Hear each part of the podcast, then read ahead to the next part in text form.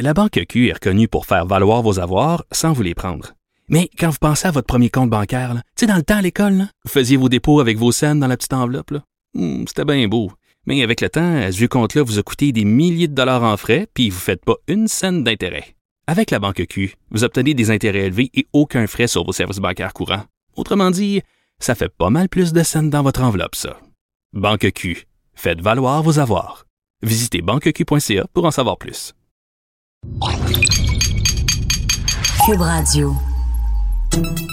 Salut, c'est Charles Tran avec l'équipe dans 5 minutes. On s'intéresse aux sciences, à l'histoire et à l'actualité. Aujourd'hui, on parle de rhume et de grippe. Ben oui, c'est quoi la différence entre les deux? Hein? Bon, on s'en doute un peu, mais Frédéric Guindon vous remet le vocabulaire à la bonne place parce que c'est la saison de la grippe qui commence, ou du rhume, ou les deux, on verra. Diriez-vous que vous vous apprêtez à manger une orange lorsque vous épluchez une clémentine? Ben non, évidemment. Eh bien, c'est la même chose pour le rhume et la grippe. Ce sont deux mots désignant deux types d'infections différentes, malgré bien des similitudes.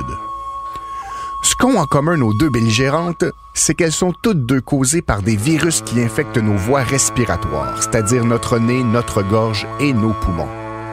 Et comment attrape-t-on ces virus? Tout simplement lorsqu'une personne infectée propulse dans les airs de minuscules gouttes de sécrétion nasale et buccale en éternuant ou en toussant, et qu'on se retrouve sur le chemin de celle-ci.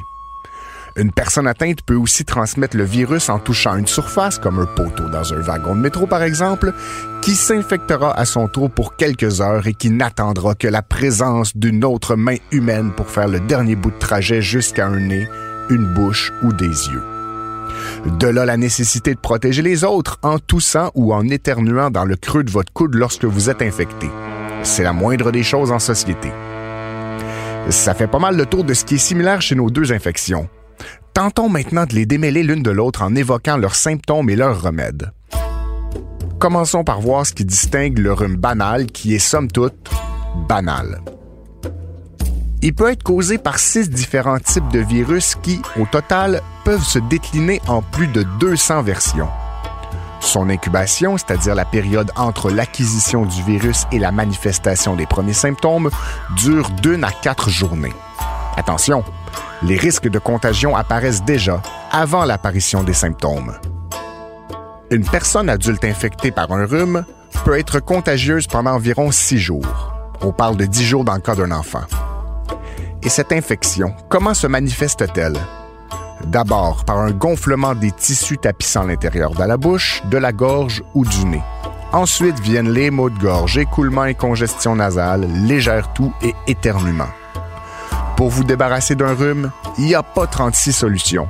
Soyez patient et reposez-vous car la fatigue peut prolonger les symptômes. Buvez beaucoup d'eau et soulagez la toux par des pastilles, la congestion nasale par un vaporisateur ou des gouttes salines. Laissez le temps faire son œuvre et en sept jours, ce rhume devrait être de l'histoire ancienne grâce à votre système immunitaire. En tant qu'adulte, on juge normal d'avoir le rhume deux ou trois fois par année tandis que les enfants d'âge préscolaire peuvent l'avoir de 5 à 7 fois. La grippe, par contre, c'est une autre paire de manches.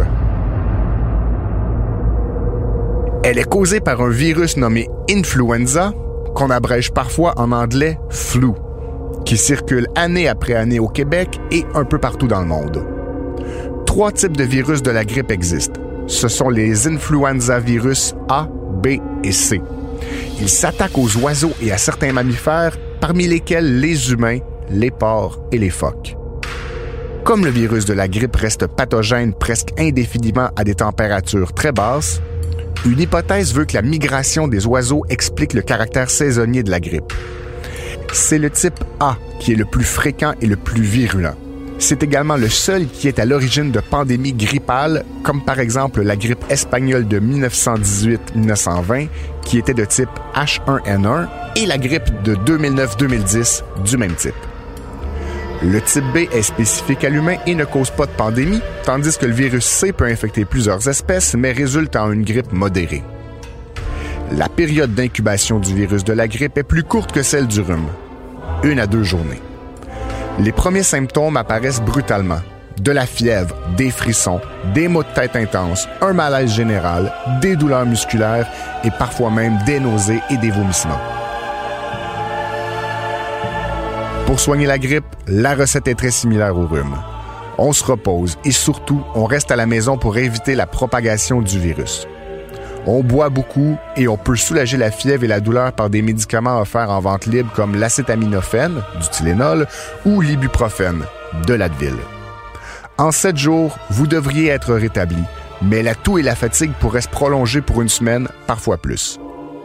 Toutefois, chaque année au Canada, on recense en moyenne 20 000 hospitalisations dues à la grippe. Et malheureusement, environ 4 000 à 8 000 d'entre elles se soldent par un décès. Ce sont surtout les populations les plus à risque qui trouvent la mort en raison de la grippe. Une grippe, donc, c'est du sérieux. En résumé, si vous avez l'impression de vous être fait passer dessus par un char d'assaut, c'est probablement une grippe. Et si vous avez l'impression de vous être fait passer dessus par, euh, je sais pas, un pingouin, c'est probablement un rhume. Un pingouin.